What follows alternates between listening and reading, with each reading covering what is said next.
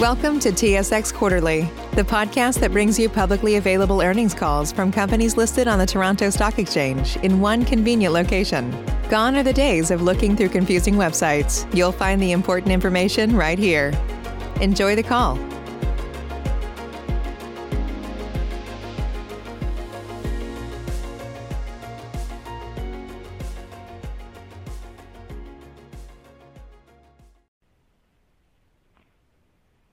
Ladies and gentlemen, thank you for standing by, and welcome to the Aecon Q4 2020 earnings call.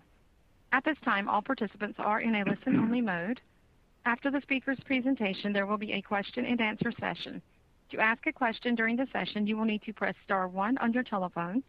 Please be advised that today's conference is being recorded. If you require any further assistance, please press star zero. I would now like to hand the conference over to your speaker today, Adam Borgatti, Senior Vice President, Corporate Development and Investor Relations. Thank you. Please go ahead, sir. Thank you, Rebecca. Good morning, everyone, and thanks for participating in our year-end 2020 results conference call. This is Adam Borgatti speaking. Presenting to you this morning are Jean-Louis Servranckx, President and CEO, and David Smales, Executive Vice President and CFO. Our earnings announcement was released yesterday evening, and we have posted a slide presentation on the investing section of our website, which we will refer to during this call.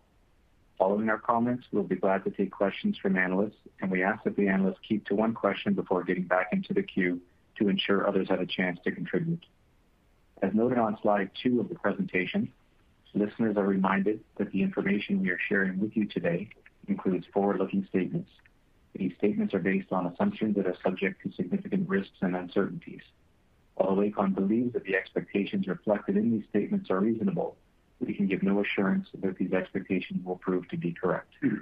With that, I'll now turn the call over to David. Thank you, Adam, and good morning, everyone. I'll touch briefly on Aecon's consolidated results, review results by segment, and then address Aecon's financial position before turning the call over to Jean-Louis. Turning to slide three, revenue for the year ended December 31, 2020, of 3.6 billion dollars was 183 million or 5% higher compared to 2019. Adjusted EBITDA of 265 million dollars, a margin of 7.3%, increased by 43 million or 19%, compared to 222 million, a margin of 6.4% last year, and operating profit of 150 million dollars was 43 million or 40% higher than last year. Diluted earnings per share for the year was 1.29, compared to diluted earnings per share of 1.12 in 2019. Aecon's results included a net positive impact to adjusted EBITDA and operating profit from the Canada Emergency Wage Subsidy, or CEWS program, of 80 million dollars, covering the period from March 15 to December 31, 11 million of which was in the fourth quarter. This subsidy offset the impacts of COVID-19 on Aecon's business while assisting Aecon to maintain normal employment levels through this period. Management estimates that the impact of COVID-19 on Aecon's business was a reduction in full-year revenue, operating profit, and adjusted EBITDA of $391 million, $66 million, and $75 million respectively. And in the fourth quarter, uh, impact on revenue of 82 million, operating profit of 10 million, and adjusted EBITDA of 7 million. Reported backlog of 6.5 billion dollars at the end of 2020 compares to backlog of 6.8 billion a year ago. As announced yesterday, Aecon's board of directors approved an increase to the quarterly dividend on the basis of continued financial strength, strong cash flow generation, and positive outlook, with this being the ninth increase in the last 10 years. The quarterly dividend will increase to 0.175 per share from 0.16 previously, with the first increased quarterly dividend to be paid on April 5th, 2021. Now looking at results by segment. Turning to slide four, construction revenue of 3.6 billion in 2020 was 227 million, or 7% higher than last year.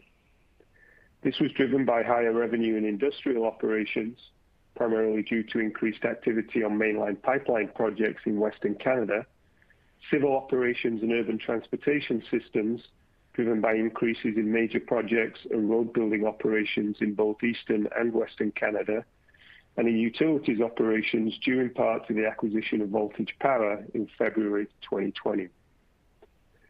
Partially offsetting these increases was lower revenue from nuclear operations, driven primarily by a decrease in refurbishment work at the Darlington Nuclear Facility in Ontario, as work on the now completed first reactor refurbishment wound down in the first quarter of the year, and work on the next reactor refurbishment was delayed to the end of the third quarter due to COVID-19. Adjusted EBITDA in the construction segment, $262 million, a margin of 7.2%, increased by 77 million compared to 185 million, a margin of 5.5% in 2019. The construction segment included the net positive impact of 80 million in 2020 from the CEWS program. After excluding this amount, adjusted EBITDA was broadly in line with 2019, with the COVID-19 volume-driven decrease in the nuclear sector and lower gross profit margin in civil operations and urban transportation systems being offset by higher operating profit in industrial operations, primarily from increased volume. New contract awards in 2020 totaled $3.3 billion, similar to the level of new awards in 2019. Construction backlog at the end of December was 6.4 billion, compared to 6.7 billion at the end of 2019. Turning to slide five. Concessions revenue for the year was $98 million, a decrease of 120 million or 55% compared to the same period last year. This was due to the suspension of commercial flight operations in March 2020 at the Bermuda International Airport, followed by a lower volume of flights compared to the prior year after reopening of the airport on July 1st, due obviously to the impact of COVID-19 on global travel, as well as from lower construction activity related to building the new terminal at the airport. Adjusted EBITDA in the concession segment of 42 million was 41 million lower than 2019 due to the COVID-19 impact on airport operations. Turning to slide six. Aecon's financial position, liquidity, and capital resources remain strong, and the business continued to generate strong free cash flow in 2020. As at year-end, Aecon had $100 million of cash on hand, excluding cash in joint operations and restricted cash, and a committed revolving credit facility of $600 million, of which nothing was drawn and 6 million was utilized for letters of credit. Subsequent to year-end, the performance security guarantee facility provided by EDC to support letters of credit was increased from $700 million to 900 million. When combined with this additional EDC facility, Aecon's committed credit facilities for working capital and letters of credit total $1.5 billion. Aecon has no debt or working capital credit facility maturities until the second half of 2023, except equipment loans and leases in the normal course. Capital expenditures are expected to increase in 2021 as a result of deferred capital spending in 2020 due to COVID-19, with spending in 2021 expected to be more in line with 2019. With completion of construction of the Bermuda International Airport, interest related to the non-recourse debt financing of this project will no longer be capitalized and instead will be reported as interest expense. On an annualized basis, this interest expense is approximately $20 million. Offsetting this to some extent is the impact of reduced amortization related to the concession right attached to the airport, which is expected to be 6 million lower than 2020. Neither of these changes related to accounting for the concession in Bermuda impact Aecon's cash flow. At this point, I'll turn the call over to Jean-Louis. Thank you, Dave. Turning to slide seven. Despite the impact of COVID-19 on Aecon's annual results, We responded with agility to these challenging times to deliver strong results.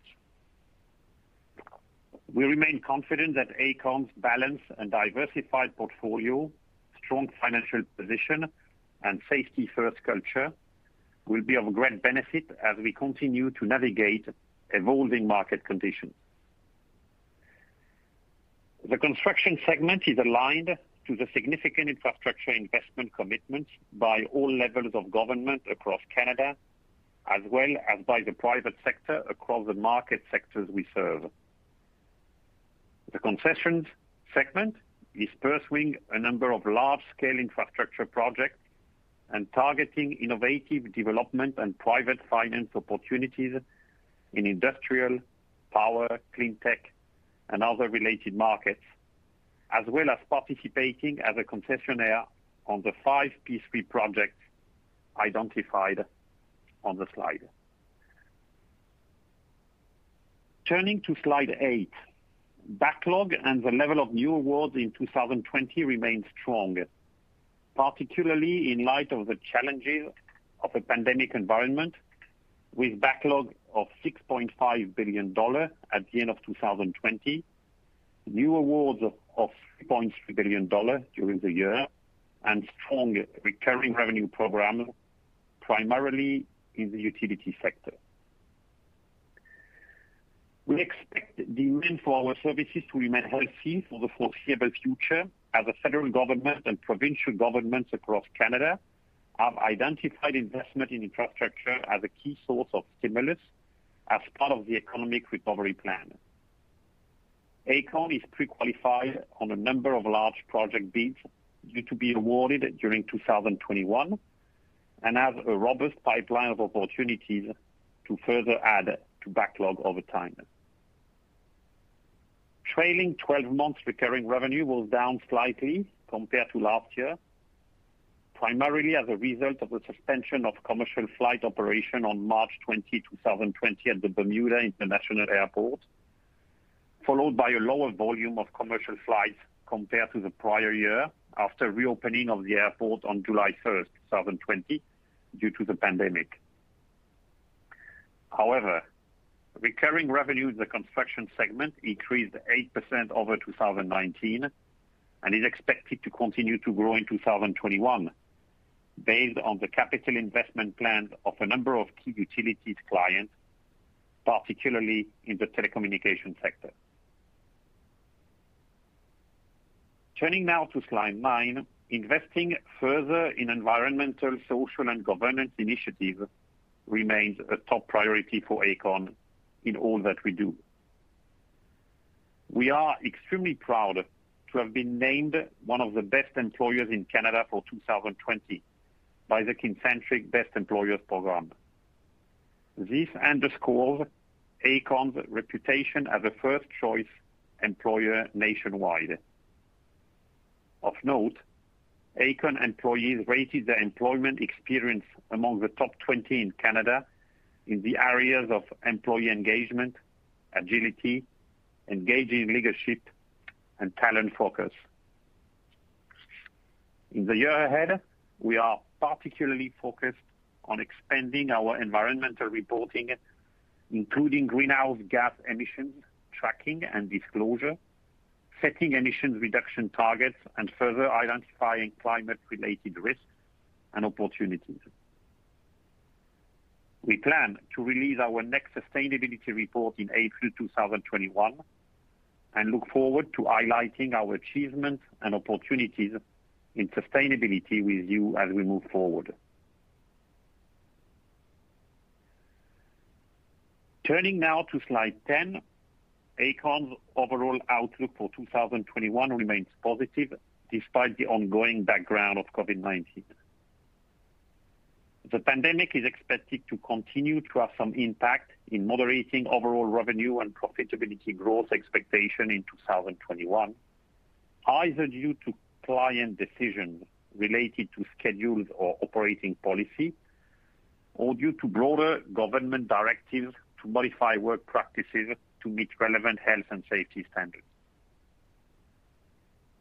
While the primary impact from COVID-19 will be to reduce revenue, in certain areas of Aecon's construction segment until normal operations fully resume.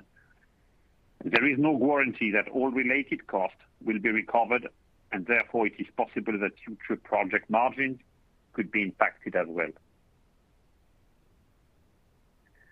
In the concession segment, the new Bermuda International Airport terminal opened for operation on December 9th, 2020. The opening of this new terminal marks a significant milestone for the company and completes the construction portion of this project that was awarded in March 2017. Commercial operations at the airport continue to recover slowly due to COVID-19 related travel restrictions, which have significantly impacted the aviation industry. The aviation industry is not expected to improve meaningfully until significant portions of the global population have been vaccinated and existing travel restrictions are lifted. As I stated earlier, the overall outlook for 2021 remains strong as construction continues on a number of projects that ramped up in 2019 and 2020. The strong level of backlog and new awards during 2020, and the strong demand environment for Aecon services, including recurring revenue programs, all subject to the unknown impact of COVID-19 going forward. In closing, we are incredibly proud of Aecon's employees, especially our frontline workers, for their dedication and professionalism during those challenging times, and remain committed to operating safely and maintaining stringent COVID-19 health and safety protocols across our business. There are some excellent examples of our achievements this past year that celebrate Aecon's people, projects, and partnerships in the Aecon magazine released earlier this month and available on our website. We welcome you all to view it and see why we are so Aecon proud.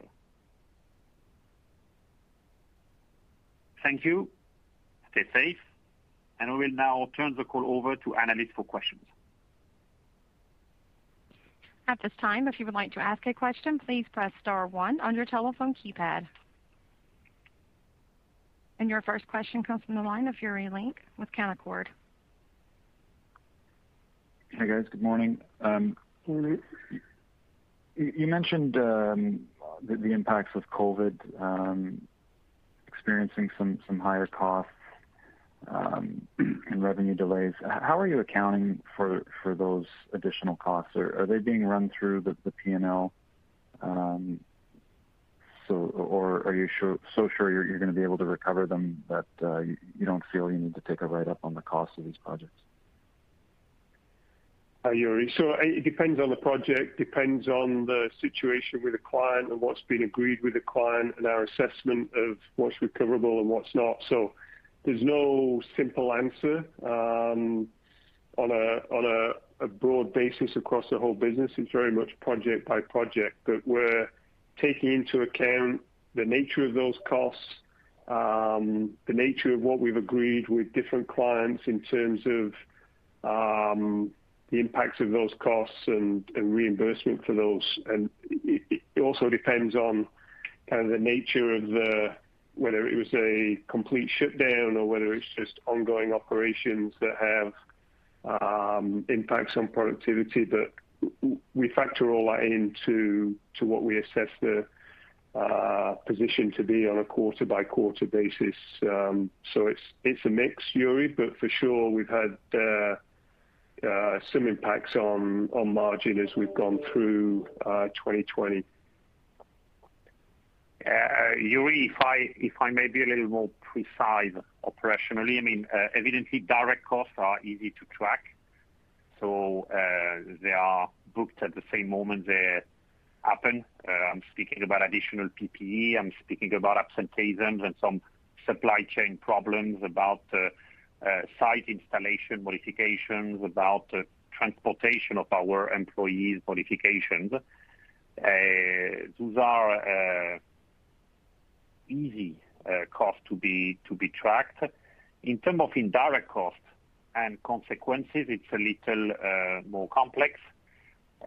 Of course, I mean, the situation depends on our owners.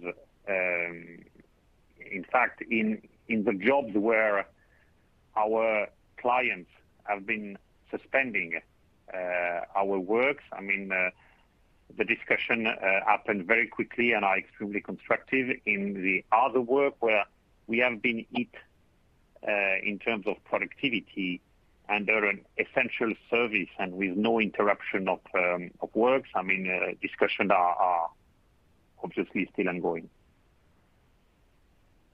Okay. Okay, I'll get back in the. Your next question comes from the line of Frederic Bastien with Raymond James. Hi, good morning, guys. Um, you highlight the gains that uh, you've been making uh, on the recurring side of your business and um, the utility and telecom sectors more specifically. Can you help us uh, better appreciate the momentum that Aecon's enjoying in these segments? Um and just wondering, as you look out you know, a couple of years out, is there a path for your recurring activities to perhaps double in size and hit 1 billion dollars per year? Okay. Um, maybe on a on a broader uh, broad basis, I'm to speak about our backlog and then coming back to recurring revenue. Um, Quality of backlog is more important than pure quality. Uh, it's about discipline. Uh, when we bid, you probably have uh, noticed that we have been extremely prudent on mega projects. We lost the Broadway line in Vancouver. We lost Edmonton. It's not a real issue. We even didn't bid on some Uh, project in Quebec because we were thinking that the risk profile was not adequate. Uh, and um, what is important here is about uh, balancing our activity. Balancing our activity I mean, is one of my key focus about the different sectors, about the different segments, about the kind of projects, small, medium, big, mega, Uh, about the kind of contracts we we sign, uh, unit price, target cost, um, lump sum. Uh and it's uh the these recurring revenues go perfectly within this strategy of balancing. As you as you have seen on slide eight, uh, they have been increasing by 8% in construction. Those revenue are not in backlog. Uh, very strong uh, in utilities, I mean, telecom, Bell and Telus, but also I mean, uh, gas installation with with Enbridge, with a very interesting pipeline. You probably remember that CIB has just announced something like 2 billion of investment in the year to come in the broadband installations. Uh so yes, I mean, we are we are working on this. Uh, it's part of our strategy, and we are extremely happy about it. Okay. Thanks, uh, Jean-Louis. That's helpful. Turning to nuclear work, you're going to be active on two refurbishments this year uh, instead of just one. How much of that informed um, your positive outlook for this year, for 2021? So, Effectively, we have finalized uh, the first reactor refurbishment at Darlington, and this reactor is now connected to the grid, and uh, our client, OPG, is extremely happy about it. Uh, there have been some delay in starting the refurbishment of the second reactor in Darlington. OPG um, favoring the operation of the reactor in front of the immediate construction I mean, during this first wave of uh, COVID-19. In parallel, uh, we have begun uh, our first reactor in Bruce, plus steam generator refurbishment. It means that during the year 2021, we'll have for the first time two reactors under full refurbishment with the lessons learned of the first one at Darlington. So yes, it will impact positively our situation. Thank you. I'll uh, turn it over. Good results, guys. Thanks, Frederic. Your next question comes from the line of Jacob Bout with CIBC. Good morning. Morning, Jacob. Morning. Um, just wanted to understand, so the next 12-month backlog is flat year-on-year, but um, 400 million of revenues is pushed out into 2020. Assuming the effects of COVID are lessened as we move through 2021, um, all else being equal, construction revenue should be higher. Is that the way we should be thinking about it? Um, yes. Um, you will see on slide eight that uh, the backlog to be used during the next 12 months was 2.8 billion at the end of 2019, and also 2.8 billion at the end of 2020. You have also to note that something like 400 million of activity has not happened in 2020 uh, due to COVID. And uh the 2.8, in fact, uh, has to be compared with 2.4. It means that, yes, we see a positive outcome for our revenue during the year 2021. I remind you that the recurring revenue and uh, all our master service agreements, especially uh, in utility, is not taken into account in the calculation of our backlog, and has to be added. Okay. That's helpful. And then my second question is just um, on the dispute with uh, K+S and Kemano. Um, when do you expect a resolution for those two issues? I think both of those will take some time, Jacob. Um, they have to work their way through a court process uh, on the K+S side um, in Saskatchewan. Um, that was likely to be a lengthy process even before COVID, but COVID has uh, further delayed uh, court proceedings. That's still, in terms of a legal resolution to that, uh, a few years out at least. Um, Kemano is still in the early stages, um, and hard to uh, predict um, in terms of what the timing of that will be. Um but it's, again, likely to be uh, a couple of years out. So so they're likely to be long-standing processes. I'll leave it there. Thank you. Thanks, Jacob.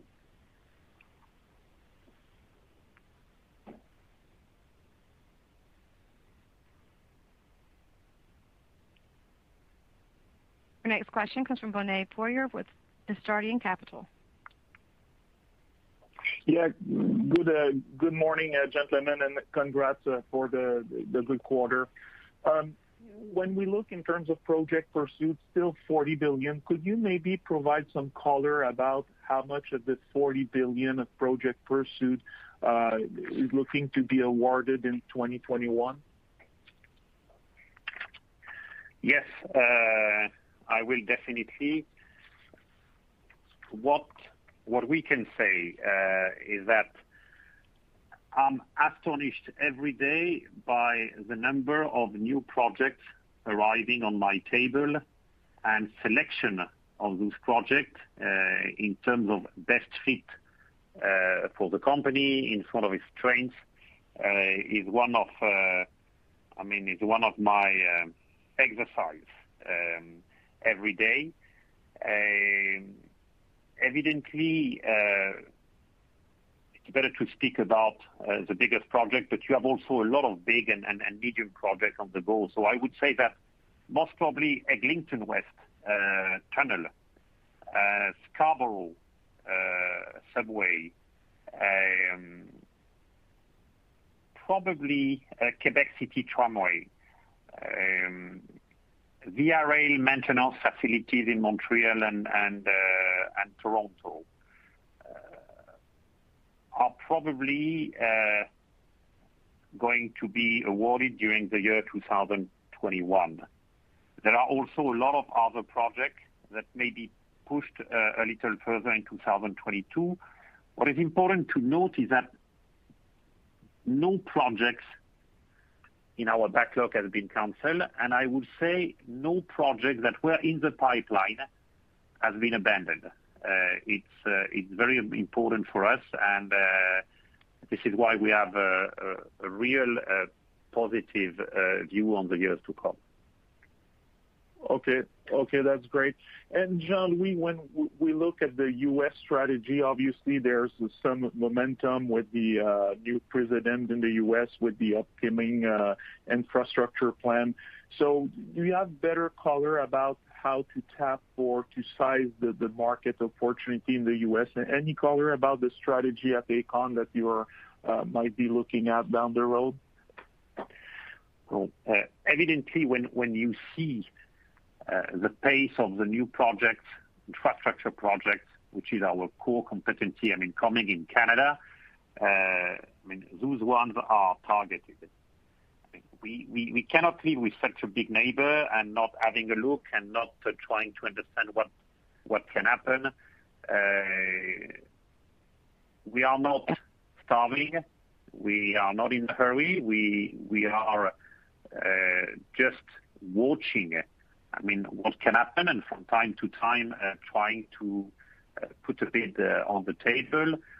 On another hand, you remember we have acquired a small company related with nuclear activities. We are ramping up our activities I mean, in in nuclear in Canada. We have become a major player, and we will make everything to take advantage about the Uh, nuclear refurbishment program in the United States uh, through these uh, small companies and the lessons learned in Canada.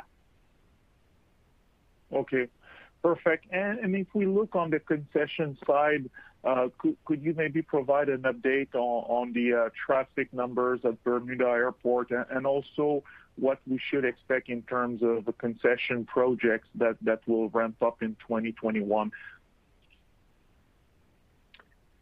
Yeah. Hi, Benoit. So, yeah, in terms of Bermuda, um, what we saw was uh, decent recovery from uh, obviously zero through Q2. Um, in Q3, we saw some recovery uh, in flights, um, which kind of leveled off again towards the end of the year um, with the second wave and further travel restrictions being imposed. So through Q4, we kind of operate at around uh, 20% of uh, where we were in 2019 for the same quarter.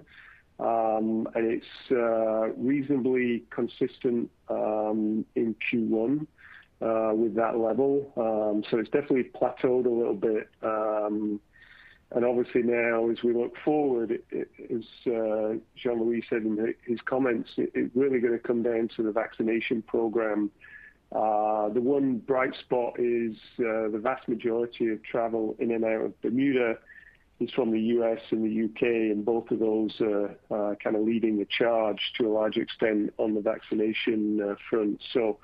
Hopefully that's uh, a positive for the second half of the year, but we expect the first half of this year to be um, uh, similar to uh, um, what we saw in Q4, which is around kind of 20%-25% of where we were in 2019 in those same quarters.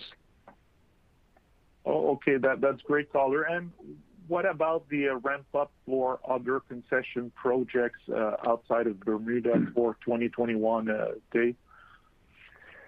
Yeah. So We've obviously got the Waterloo project, which is up and running now, um, although we're a small part of that concession, so that doesn't have a huge impact. The other projects remain in construction through 2021, so we won't be into the concession phase of those Um, this year. Um, that will start to kick in in 2022 and beyond. Okay. And and now that construction is is done at Bermuda and the terminal has opened back in December, um, I would be curious to have your view about the opportunity to monetize or partially monetize Bermuda and recycle money uh, in other concession projects down the road, or maybe timing is not appropriate.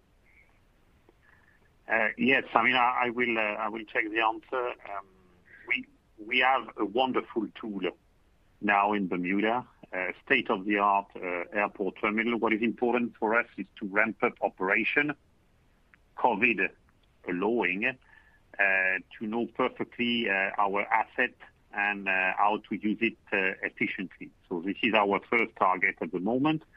Then as we have already said in various occasions, I mean, all options are open. But we have not taken any decision at the moment. We are we are focused on ramping up our tools. Okay, that's great. And last one for me. When we look at the cash deployment opportunities, could you maybe uh, uh, give me the uh the priorities right now, especially in light of the valuation, and maybe provide some color about the uh, working capital requirement as we go through 2021? Yeah, I'll take that, Benoit. Um, Obviously, uh, from a capital perspective, uh, we announced the dividend increase uh, yesterday. Um, we're also still focused on um, kind of tuck-in acquisitions and think there's scope to do more on that front, um, including adding to kind of our recurring revenue portfolio and utility-type operations. So so that's an ongoing focus for us, Um, as well as uh, obviously continuing to grow the business and uh, and the performance security requirements that go along with that. Um, so, they're the primary focuses right now. Um, in terms of working capital, don't expect anything particularly unusual in 2021. It should have the normal seasonal profile, where the working capital builds in Q2 and Q3, Um, and unwinds uh, uh, in Q4. Overall, we expect working capital to be a positive contributor in uh, 2021, um, just as we look at the stage we will reach in various of the major projects and the milestone payments around those. Um, we think working capital will be a net positive in 2021 for cash flow. Okay. That's great. Thank you very much for the time. Thank you. Your next question comes from the line of Mona Nazir with Laurentian Bank. Good morning. And congratulations on the results. Um, we've been hearing um, more and more about projects delayed and projects getting pushed to the right, although it's not uh, evident when you're looking at quarterly performance. But then on the OpEx side, um, productivity issues have been referenced by a competitor, and you touched on it a few minutes ago. I'm just wondering if you have had to adjust the bid process or composition of your actual bids at all, and if you could just speak about how you've been limiting downside risk, even on a go-forward basis, um, particularly as COVID continues to have an impact. Thank you. Okay. Thanks for the question. Um, a few ways to address it. Um, evidently, Uh, we can have the smartest strategies, and we try to have it, but uh, at the end, it's all about execution. It's all about operational excellence. Um, we have launched a very important initiative I mean, at Aecon about continuous improvement um, within all our jobs.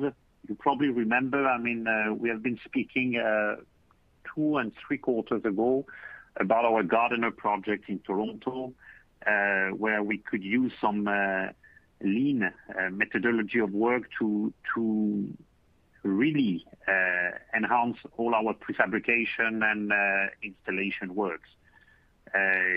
We have now embarked in this initiative, recruiting specialized talents or expertise, working with external consultants, Uh, deciding of a few pilot projects. Uh, it's extremely important because our operational uh, excellence is key to our profitability, and I'm extremely focused on this initiative to to reach a very strong culture, is a religion of the critical path on on our jobs. Second point, I mean, uh, yes, as you say, COVID uh, had had some impact on productivity. Uh, we have now been living with COVID for the for the last almost 12 months. We know how to work with it. The first months were difficult. All our employees, I mean, on site, they know that when they follow the protocols, it works. I mean, that most often I can say that COVID doesn't come from our job site. It's brought uh, by community within the job. We have initiated a very strong program of testing. Uh, in addition, our people of all support departments are working extremely efficiently uh, from home. So I think that we are really on it. So as you said, some of uh, our peers have been speaking about this project. I mean at Aecon, we thoroughly assess all our projects, all our productivity, uh, all our claim uh, recovery capacity at every quarter, and we make the necessary adjustment online. So we are not that much worried about it. In terms of bidding, as I was telling uh, you a little earlier, I mean it's it's about discipline. Uh, we are not starving. Uh, we have comfortable backlog. We are extremely prudent. We go where we want to go, and we will just follow this path in the future. Okay, thank you. I'll leave it there in keeping with the one question asked. Thanks, Mona. Your next question comes from the line of Michael Tupholme with TD Securities. Thanks. Good morning. Morning, Mike. Um, can you talk about the margin profile in your current backlog as compared to the last several years, um, along with the margin profile of the work you're bidding now, and how that frames your margin expectations for the construction segment in 2021? Yeah. Hi, Mike. Um, When we think about margin and margin progression, um, it's probably uh, uh, more appropriate to use 2019 as kind of a baseline. So much going on in 2020 in terms of COVID and subsidy and the impact of that on uh, on margins. So um I use 2019 as a baseline. Um, certainly, Uh, we're positive around margin progression in 2021 uh, based on uh, the program of work we have in front of us. Um and so we think that's going to be a contributor to growth in profitability in 2021. Not just the revenue growth we're expecting, but we do see margin expansion. Um, going forward, in terms of new bids and the bidding environment, you know, I think Jean-Louis already referenced the number of opportunities and the strength of the market. Uh, our approach to bidding, which is to only go after those projects that make sense for us, and margin profile would be one of the big factors we look at in that. So that's the goal, um, is to continue to uh, be additive to margin as we book new projects into backlog, and uh, Uh, that should drive future margin growth uh, beyond this year.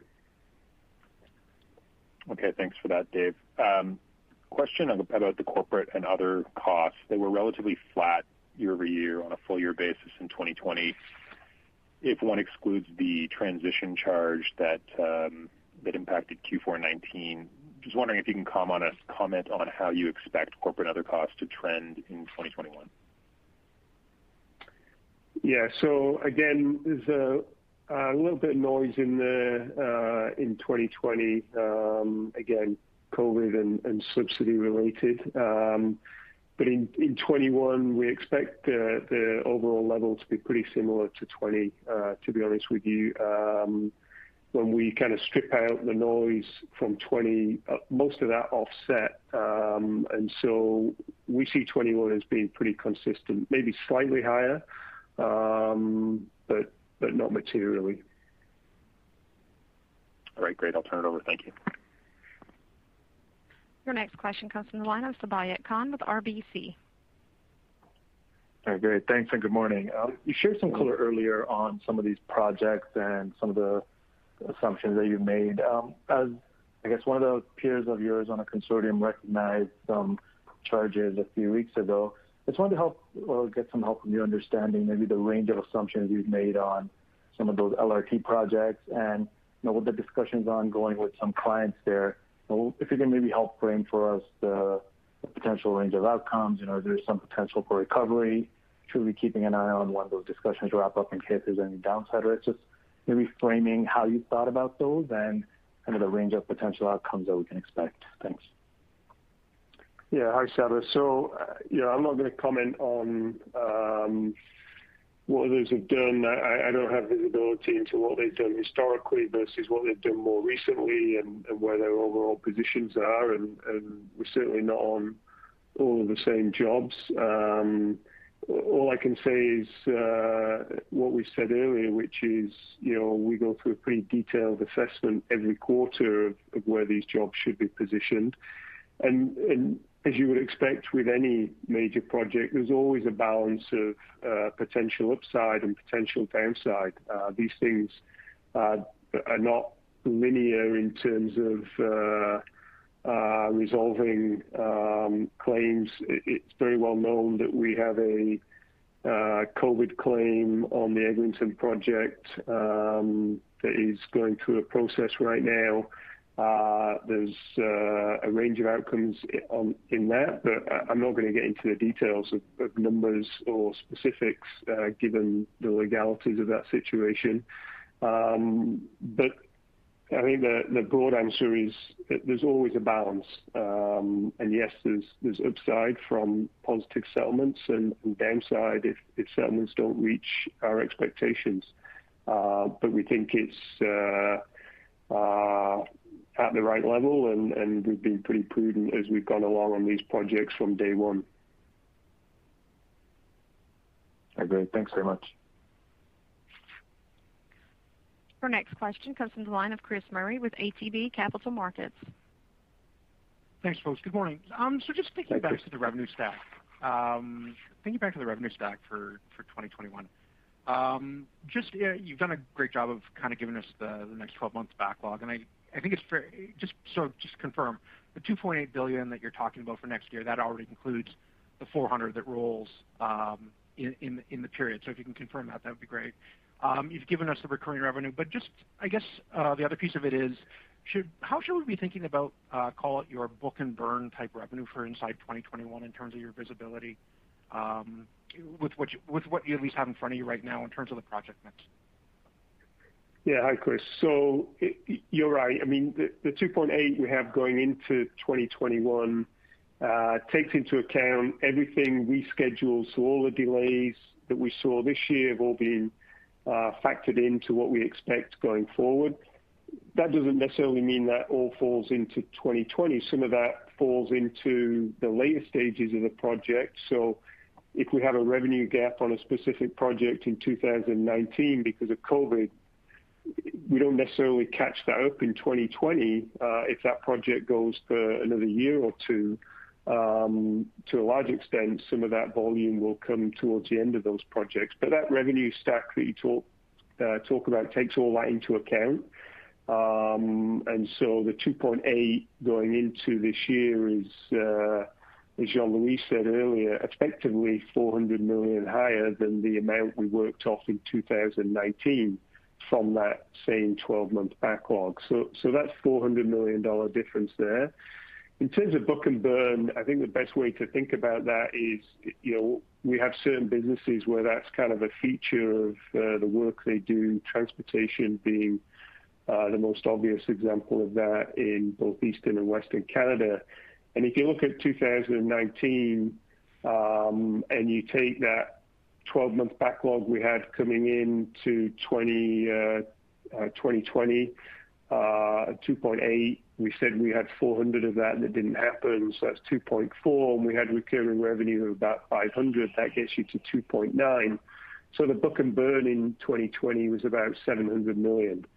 That's not uh, an unusual uh, level of uh, book and burn work for us. And given the market we see this year, I don't expect it to be materially different to that one way or another. Um, it will depend because MTO and MTQ and Alberta Transportation and road building in BC, those bidding periods will be ramping up uh, uh, through the spring. And so we'll have to see uh, um, what those programs look like and our success rate and everything else, but that's kind of how we think about it.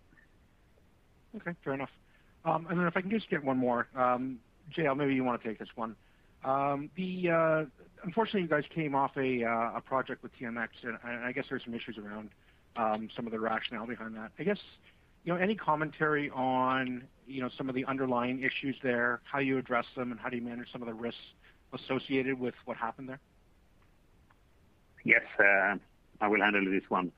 Um, you know that we had a fatality uh, on our spread one of TMX. It's still very emotional uh, for Aecon. Of course, we can't accept it. We have taken all corrective actions and have constantly communicated with uh, our client, Trans Mountain. Uh, we are working closely with Trans Mountain. Uh, we have a constructive dialogue about future jobs. I remind you that we are still a preferred contractor on spread six, and that this spread six is not in backlog. So yes, I mean we are we are taking a lot of care about it. All right. I'll leave it there. Thank you very much. Thanks, Chris. Your next question comes from the line of Ian Gillies from Stifel. Morning, everyone. Morning, Ian. Morning. There's been a lot of commentary around um, bid work and how constructive the bidding environment is. But I'm curious how much of the margin commentary is framed around some of the internal initiatives, whether it be through supply chain and/or trying to apply some of this lean manufacturing, and Um, how that's impacting your business today, and how long you think it may be till you can fully implement this across the parts of your business that may be accepting um, these sort of operating parameters. Yeah, I'm not sure. I mean uh it was difficult to understand your question, but uh, uh, are you asking me about the disturbances uh, from supply chain? I'm just curious on how much of the margin improvement you think may come from some of the internal initiatives versus um, the constructive bid environment. Okay. Um, are you speaking about continuous improvement initiatives that I've been talking about uh, a few minutes ago? Yes. Okay. Uh, I think it's very important uh, to tackle this issue, to tackle I mean the problem of um, operational excellence Uh, on our job. So we are at the beginning uh, uh, of the initiative, and I'm rather enthusiastic about what can be the results of it. It's a change in culture, what I call this religion of the critical path. But I'm not going to quantify it today, Uh, I think this will obviously uh, drive uh, our margin upwards. That's helpful. And then the other part I was curious on, I mean, you mentioned this lean manufacturing for construction in a few of your projects today. As you think about that, I mean, how applicable do you think that will be? Or Is there any parts of the business that we should be thinking about where it may make a larger impact? I would say on a first basis, everything that is repetitive uh, is a perfect ground for continuous improvement methodology. I mean, on Gardiner, we have more than 400 composite panels to fabricate and to install. On some bridges, I mean, uh, when you build the decks through incremental um, methodology, I mean, you have sometime 100 times the same task to be done. So, uh, what we have to achieve is that the second one I mean, is better than the first one, the third one is better than the second one. We have to track our metrics. We have to benchmark everything. We have to eliminate the waste, I mean, in terms of waiting time, uh, in terms of uh, movement, unnecessary movement of our personnel. So, those jobs are favorite. Pipelines also are favorite. I mean when you have 100 km of pipeline to be installed and welded, I mean, continuous improvement is important. On our LRT job, for example, I mean, uh, the way we can uh we can have a different look at uh, our program of work to ensure a much better adherence to the program of work, uh, to be able to work under concurrent engineering and and works because our time frames are are usually reduced, and then be able to phase better our project uh, in order to have our system operation uh, being open on a stage uh, pattern rather than everything at the end. I think we will make quite quite good progresses on those sort of issues. Okay. Thank you very much. I'll turn the call back over. Your next question comes from Naji Baydoun with iA Capital Markets. Hi, good morning.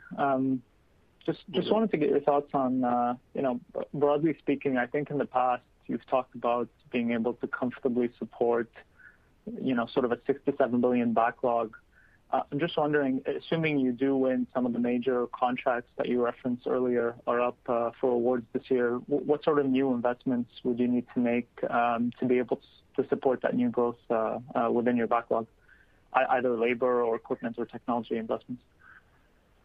Yes. Uh so I remind you that we are burning our backlog every day, and that the new job I mean, are um, offset Uh, by the one being uh, being executed. What, What is sure is that the number of projects arriving on the table I mean, is is extremely strong. Uh, we need to invest constantly in our people. Our industry is about our people. It's about our professionalism. So uh, we invest in our Aecon University. We have a project management academy. We are creating, as you Uh, would imagine, a continuous improvement uh, uh, academy. We have a very specific program for our supervisor, our young field engineers, and we are we are investing a lot on this. I mean obviously, we'll have more investment in equipment in 2021 because in 2020, it was relatively reduced in front of 2019. Uh, I'm also convinced that working on continuous improvement will lead uh, to tackle those uh, new innovating tools, I mean, artificial intelligence-based new tools, and it will be good for the company, and it will be good for its profitability. Okay. Thank you for that detail. Just one more question. Thinking about your current strategic plans, uh, I think one of your key objectives is uh, achieving best-in-class margins in the construction business. I'd just like to get more color on um who who do you see as your best-in-class peers in North America, uh, and then what's sort of the long-term potential for future margin expansion from here? Yeah. I'm not I'm not going to give you names. I mean I know all of my peers. I'm visiting most of their jobs during the weekend, Uh, trying to understand uh, what do they do, how they do it, uh, what can we do better. What is sure is that our our goal is is is extremely clear, is to is to become the number one Canadian infrastructure company. We are fighting every day for this. It's about professionalism, and uh and we are not laggard at all in in improving our professionalism at Aecon. Okay. Oh, well, uh, thanks for the answer and uh, congrats on a strong quarter. Thank you. Your next question comes from the line of Maxim Sytchev with the National Bank Financial. Hi, good morning, gentlemen. Good morning, Max. Um, just a couple of very quick ones. Um, is it possible to get a bit of an update in relation to the Voltage uh, transaction, how that's going, sort of the integration, any learnings, and any sort of new contract that you were able to secure now that you have this asset? And maybe just talk a little bit about um, sort of the ultimate upside from this.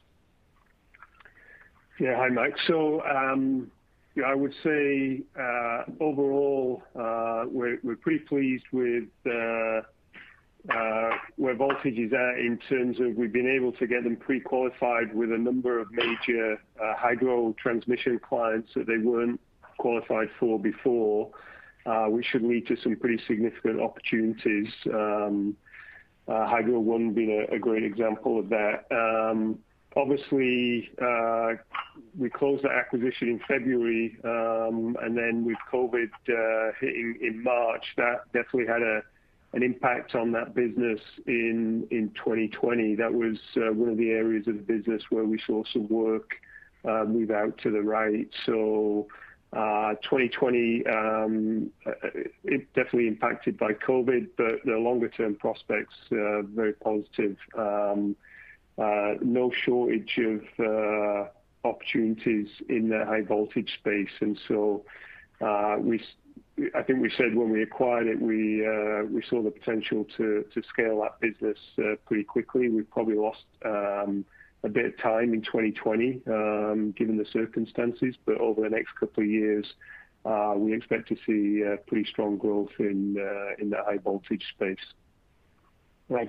Dave, just from my understanding, um like this asset is scalable right now that you sort of copy-pasted onto your footprint, right? So I mean, like they have the expertise, so you don't have to actually add another voltage in another geography, or how should we think about this? That's exactly right. It's the kind of business that is used to operating across the country. Um, it's really the expertise as opposed to anything that you're acquiring.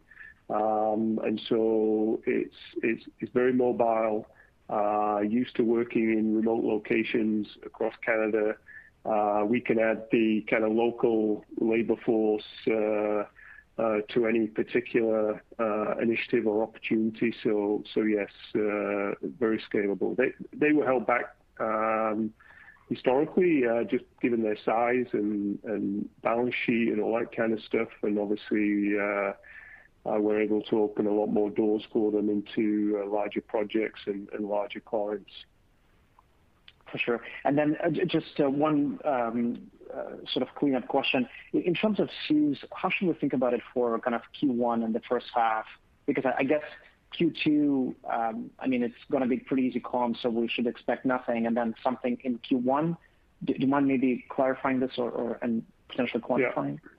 The program um, is due to come to an end um, at mid-year. Uh so obviously we don't expect anything uh, in the second half of the year. And as you said, uh, once we hit Q2, we're starting to compare to periods a year ago that were that were impacted. So we expect uh, eligibility in Q2 to be to be minimal. Um, Q1, uh, we'll see uh, some eligibility, but on a pretty low scale. So it's not going to be a material contributor to uh, 2021. Okay. Thank you very much. That's it for me. Thanks. Your next question comes from the line of Mona Nazir with Laurentian Bank. Hi. Just a continuation, a little bit of the last topic, um, going into acquisitions. Um, just given the strength of the current business um, and the balance sheet, do you think we could see greater M&A activity in the coming months? I know you just mentioned potential in the high voltage area, but has the strategy changed at all, or is there any shift in targeted verticals? Thank you. Yeah. Thank you, Mona, for the question. I mean, uh, evidently, we have the capacity for those kind of operations. Uh, tuck-in acquisition, uh, we are every day on it. Uh, you have understood that part of our strategy was to uh to grow in the utility sector. And what we can see I mean, during the year 2020 just encouraged us to to proceed forward. We are also having a look at some eventual more transformative um, operations, and uh, we are spending uh, some time on it. Okay. Thank you. Your next question comes from the line of Michael Tupholme with TD Securities. Uh, thanks. Just one follow-up here. Um, appreciate all the detail you provided, I guess, over the course of 2020 in respect of the impact of COVID-19. and so That helps us think about 2021 on a full year basis. Just wondering, I guess, for modeling purposes about Q1, Uh, there was not much of an impact, obviously, in Q1 2020, but you did highlight in your outlook um, some government COVID-19 restrictions and um, that are affecting certain projects, I guess, particularly in BC and maybe some other areas as well. So is there any way to help us understand um, what sort of an impact we can think about for Q1 2020 in terms of uh, these COVID impacts? Yeah. Uh, good question, Mike. Uh, the profile of 2021 is kind of almost flipped from what we saw in 2020, where Q1 2020 was obviously the last week pre-COVID. Um, and then Q2, Q3 took some pretty sizable um, hits in terms of gaps in revenue. This year, the first quarter, we'll see the impact of um, some restrictions in employee numbers that are impacting the Coastal GasLink uh, uh, pipeline and the uh, Site C project. That will um, be a Q1 only impact, and then we should be back up and running and at full pace after that. Obviously, Bermuda will continue to be a factor as well in Q1 this year. So um, and beyond. So, you know, I think when we look at Q1 this year versus Q1 last year, we have uh, a few additional headwinds that we didn't have um, uh, last year in the same quarter.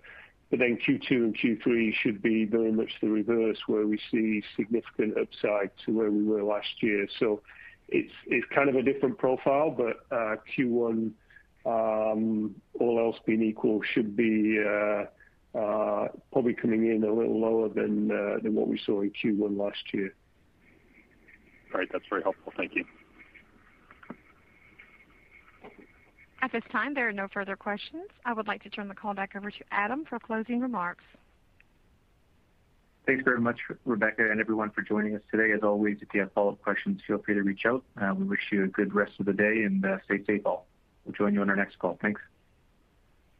Thank you for participating. This concludes today's conference call. You may now disconnect. BetMGM has an unreal deal for sports fans in Virginia. Turn $5 into $150 instantly when you place your first wager at BetMGM. Simply download the BetMGM app and sign up using code Champion150. Then place a $5 wager on any sport. You'll receive $150 in bonus bets, regardless of your wager's outcome. And if you think the fun stops there, the King of Sportsbooks has plenty of surprises in store store. Check out daily promotions, same game parlays, live bets, and so much more. Download the app in Virginia today and get $150 in bonus bets instantly from your first wager only at BetMGM. BetMGM and GameSense remind you to play responsibly. See BetMGM.com for terms. 21 plus only, Virginia only. New customer offer. Subject to eligibility requirements. Rewards are non withdrawable bonus bets that expire in seven days. Please gamble responsibly. Gambling problem? Call 1 800 Gambler. Promotional offer not available in Washington, D.C.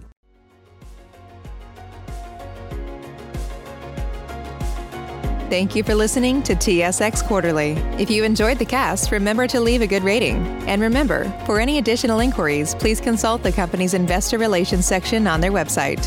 See you next time.